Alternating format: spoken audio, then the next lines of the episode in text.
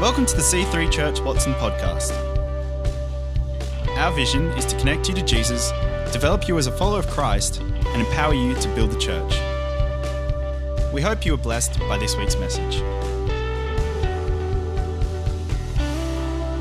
Philippians 4 says this, "Always be full of the joy of the Lord. I say it again, rejoice. Let everyone see that you are considerate in all you do. Remember, the Lord is coming soon. Don't worry about anything. Instead, pray about everything. Tell God what you need and thank Him for all He's done. Then you will experience God's peace, which exceeds anything we can understand. His peace will guard your heart and your mind as you live in Christ Jesus. And now, dear brothers and sisters, one final thing. Fix your thoughts on what is true and honourable and right and pure and lovely and admirable. Think about these things, the things that are excellent and worthy of praise. Keep putting into practice all you learned and received from me, everything you heard from me and saw me doing. Then the God of peace will be with you." This is the passage of Scripture that we've looked at over the last 3 weeks in our de-stress series. And we're going to finish looking at this passage this week. And then next week we're going to look at something very different in the de-stress series as we finish it off. This passage has so much, so much to help us in our fight against anxiety, stress, depression. There is no doubt that anxiety and depression and stress is rampant in the world today, right? Yep. Maybe you're here this morning and anxiety is crippling you. What ifs are keeping you up at night? They flood your mind and your heart and your every waking thought. Mark Twain said this. He said, "I have been through some terrible things in my life, some of which actually happened." It's very true that a lot of what we get anxious about, thankfully, doesn't actually happen. Who's glad about that? I'm glad about that. Thank you, Jesus. This morning we're going to focus on the last three verses in Philippians 4 in that passage that we read, verses 7 to 9. Over the last 2 weeks, we've talked about making the choice, because God gave us a choice and He will never take that choice away from us. Making the choice because we can make the choice. It's not always an easy choice, but it's the choice. Making the choice to not worry.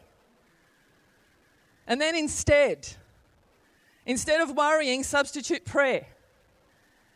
So worry is subbing out and prayer is subbing in. Bench worry. In fact, I say just kick worry off your team. Give it a red card for all of the... Is it a red card? Sack him. If a red card, they can come back on, right? Next week. Okay. Let's just... That's the soccer. Paul loves the soccer. I know not that much about it, but he spends a fair bit of time watching it, so I see it every now and then. Just kick it off the team. You are not on my team anymore. Team worry, gone. Who's with me? Good. And we pray. We substitute worry for prayer. And we give God every concern. We give Him every worry. To be anxious actually means to be troubled with cares, which is why 1 Peter 4 says, cast every care, all of your cares on God, because He cares for you. And as we roll them off us and onto Him,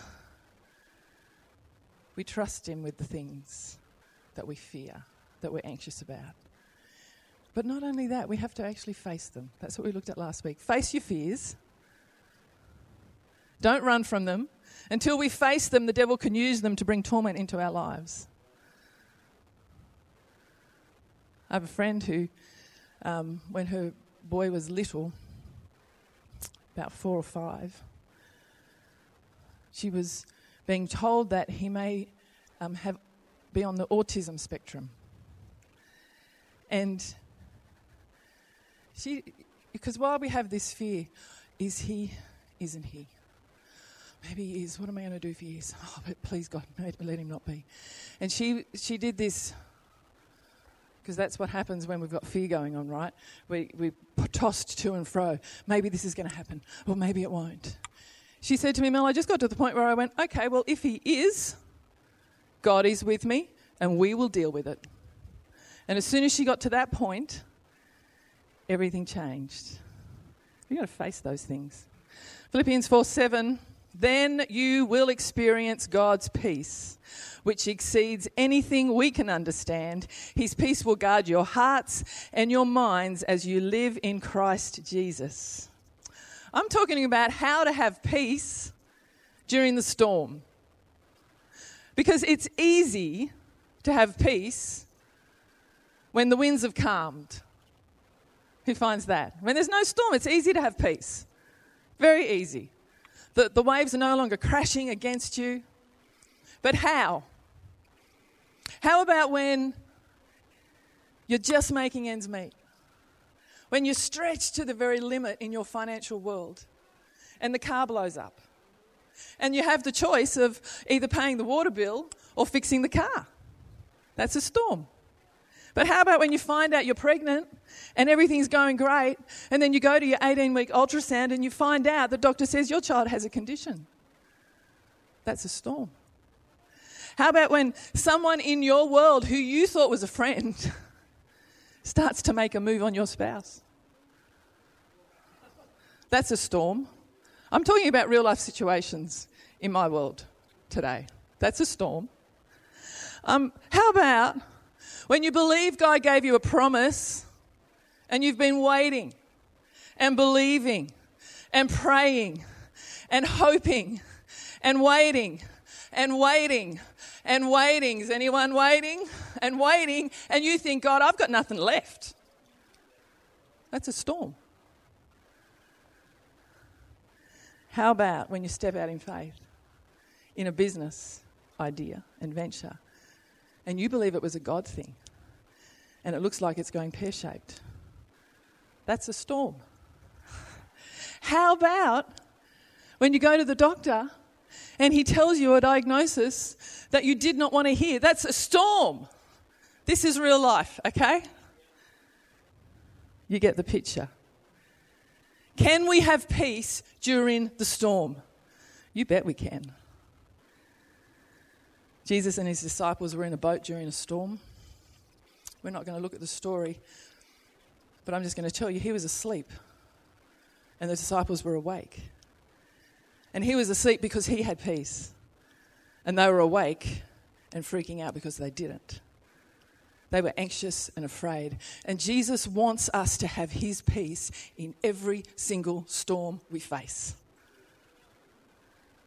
The promise in this passage of Scripture is for peace during the storm. And if we start by doing the things we've talked about over the last couple of weeks, choose to not worry. Instead, pray. The Bible promises that his peace will guard your heart and your mind as you live in Christ Jesus. As you live in Christ Jesus. Have you read that little last bit? As you live in Christ Jesus, it's all in him. Everything. Jesus had peace in the storm because the peace was inside of him. We are in him. We are his kids. We are his sons and his daughters. Acts 17 says, for in him we live, we move, and we exist. It's in Christ that I live. It's in Christ I move. It's in Christ that I exist. It's all about him, for him, and in him. And as we live in him, we have complete and unrestricted access to as much peace as we need. You have as much peace as you need. You have access to it. As we choose not to worry, as we instead pray. I went into a place of prayer this week. And I was in a really bad space. I was really angry. Has anyone ever been angry? Never. Have you ever gone to a place of prayer when you're angry? So a good place, it's better to go there than to a person and take it out on them. Because God's got really big shoulders, I found. And I went into this place and I was angry and I was entitled and I was offended. None of you ever get like that, do you? I was not in a happy place. But you know what? I've been doing this for a long time.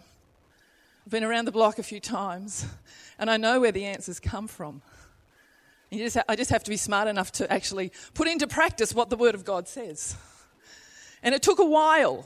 I've got to tell you, I've got to confess to you, it took me a while to choose not to worry, to choose to do what the Word of God says, which is to let offence go. Just let it go. And to turn to Him. And guess what happened? The peace of God that passes all understanding guarded my heart and my mind. John 14 says this, I'm leaving you with a gift, peace of mind and heart. And the peace I give is a gift the world cannot give, so don't be troubled or afraid. So don't be troubled or afraid. Another word for troubled there is anxious. Don't be anxious or afraid. The Bible's here again. It's talking about how to deal with anxiety and fear and stress and worry. The answer is found in Him. His peace, He says, I'm leaving you a gift. It's a gift that you receive, that you can't get from anywhere else. He said, the world can't give it to you. You can look for it in a glass of red wine, but it will eventually wear off. That peaceful feeling that you feel when you have a glass of red wine, it will wear off. You can look for it by trying to control everything around you and everyone around you, but it won't work. Everything will come crashing down. Are you searching for peace today? Are you trying to find it in all sorts of places that it's not? Because the peace of God is only found in Jesus. I find, for me personally, I go, I pray, I do all of those things, and the peace of God comes because the Bible tells us that will happen. He shows up. I feel His peace. I cast my cares on God. And then I walk out of that place. I walk out of that place of prayer and I start living my life. And I find that the peace of God can actually just slip out through my feet if I'm not careful.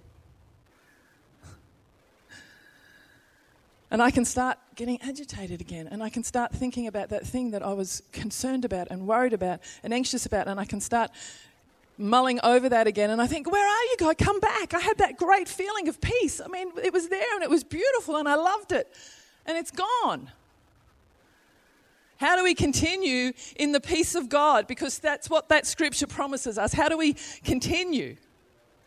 How do we keep what we get in the place of prayer when we go out and start living life? Well, it's in the next verse. Verse 8. And now, dear brothers and sisters, one final thing. Fix your thoughts on what is true and honourable and right and pure and lovely and admirable. Think about things that are excellent and worthy of praise. Do you think that it's a coincidence that the Bible includes that in this passage of Scripture about dealing with anxiety and worry? Do you think that's a coincidence? It's not a coincidence. It's been placed there because it's a key. Can I say that in a really loud? It's a key. This is a key to having peace and getting rid of anxiety and worry. Keeping stress at bay. If we come away from our time with God and we allow our minds to continue to dwell on the worries and the anxieties and the doubts and the fears and the things that we decided in the place of prayer to give him and trust him with, if we allow our minds to go back over and over, thinking about these things, peace will go. It will just disappear and we'll be right back where we started, full of anxiety, and we'll think this Bible does not work. This God thing, it just doesn't work. I've prayed. But it doesn't finish there. The next step is while I'm waiting, because we're all waiting for something in some way, right? You're waiting for something to happen? Are you believing God for something to happen? So I've prayed, but while I'm waiting, I'm choosing what my mind thinks about. I'm not denying. It's not denial. Please hear me. But I'm choosing what my mind thinks about, because I'm the boss of my mind and you're the boss of your mind. I'm choosing while I'm waiting for God to bring that miraculous miracle in my financial world. I'm choosing to believe when he said that he will meet every need that I have, that he will do that. I'm choosing when I go to an ultrasound and the doctor says, your child has spina bifida, I'm choosing to believe that my God heals. Real life situation there. I am choosing when that boss is doing that thing, I am choosing while I'm waiting to trust God with my work situation. I am choosing. I was at an Every Woman Conference a number of weeks ago, and Darlene Czech, heard of her? Anyone heard of her? She said this gorgeous thing. She said because she had breast cancer a number of years ago, and she would have people come up to her and say, can I pray for you? And she said, I could feel the fear coming off them. She said, they were so afraid for me. And her husband said to her, Darlene, you are the architect of the atmosphere around you. And so she would do this. She said, no, you can't pray for me, but I can pray for you. Come here. Father, I thank... And she would pray for them. How amazing is that? I am choosing what's going on in my head. I am choosing the atmosphere around me while I am waiting. That's what this passage is all about. This passage gives us the way to keep our minds full of peace. It gives us the way to keep fear, worry, anxiety at bay. Because our minds have so much power in directing our lives. I remember my doctor telling me once, we were waiting on a test result at the time, and she said, now Mel, I don't want you to worry about this. And I said, okay. This was ages ago. And she said, I consider myself quite a well-adjusted person. And she is. She's a great doctor. She said, but I had this thing going on with my teeth, and someone told me something was wrong with my teeth, her front teeth. And she said, as soon as someone said that to me, I had no pain in my teeth until they said that. And then I had excruciating pain in my teeth. And there was nothing wrong with my teeth. Our brains are so powerful. Fix your thoughts on what is true. Fix your thoughts on the truth. What is truth? One of the problems we have in this world today is that truth has become relative. There's your truth, there's my truth.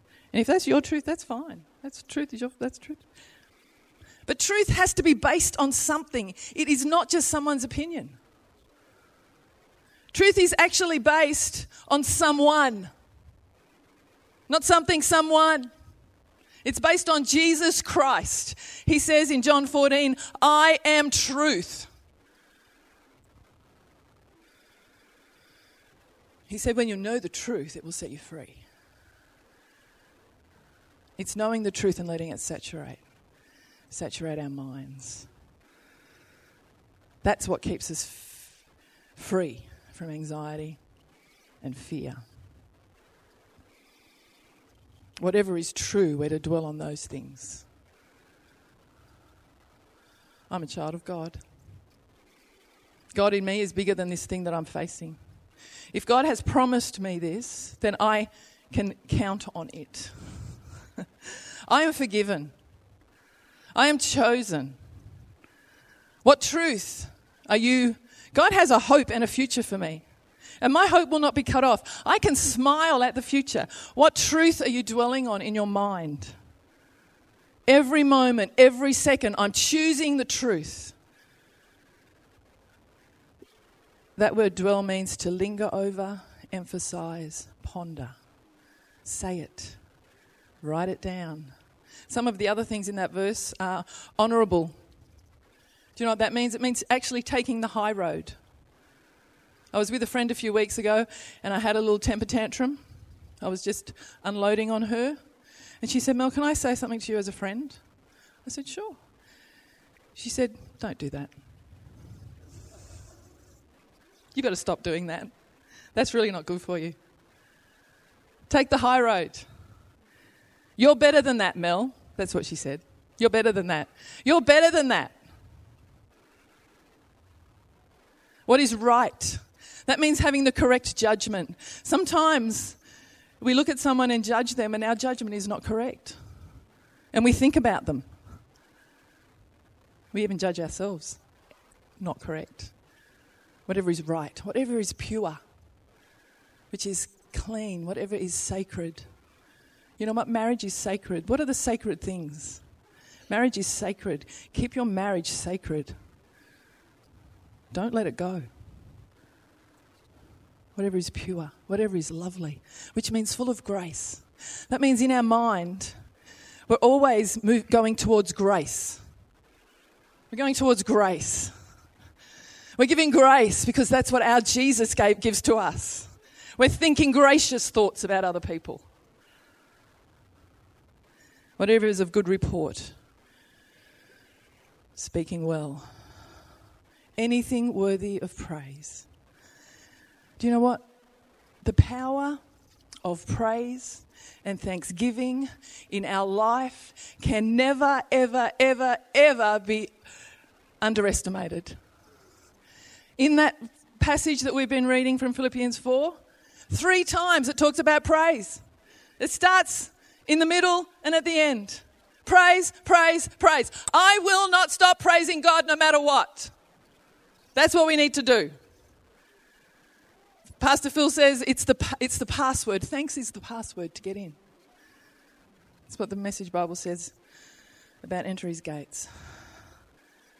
The Bible tells us to dwell, ponder, take account of, consider these things. Have them running over and over in our mind. We train our minds. The last part of this verse says, whatever you have learnt or received or heard from me, seen in me, put it into practice, and the God of peace will be with you. Practice until it becomes a habit. Because it has to become a habit, right, in our mind. Practice, you can come up, guys. Practice until it becomes a habit. Your mind wants to make habits. The Power of Habit book tells us that your mind wants to make things into a habit because it's less work for your brain. So our brains function that way. They take things and they want to make them into a habit because then you don't have to think about it. This is the stuff that is really important to have a habit with. It'll help your mental health and your joy and your relationships. Thanks for listening. To find out more about our church, find us online at c3churchwatson.com.au. We hope to see you in church again this weekend.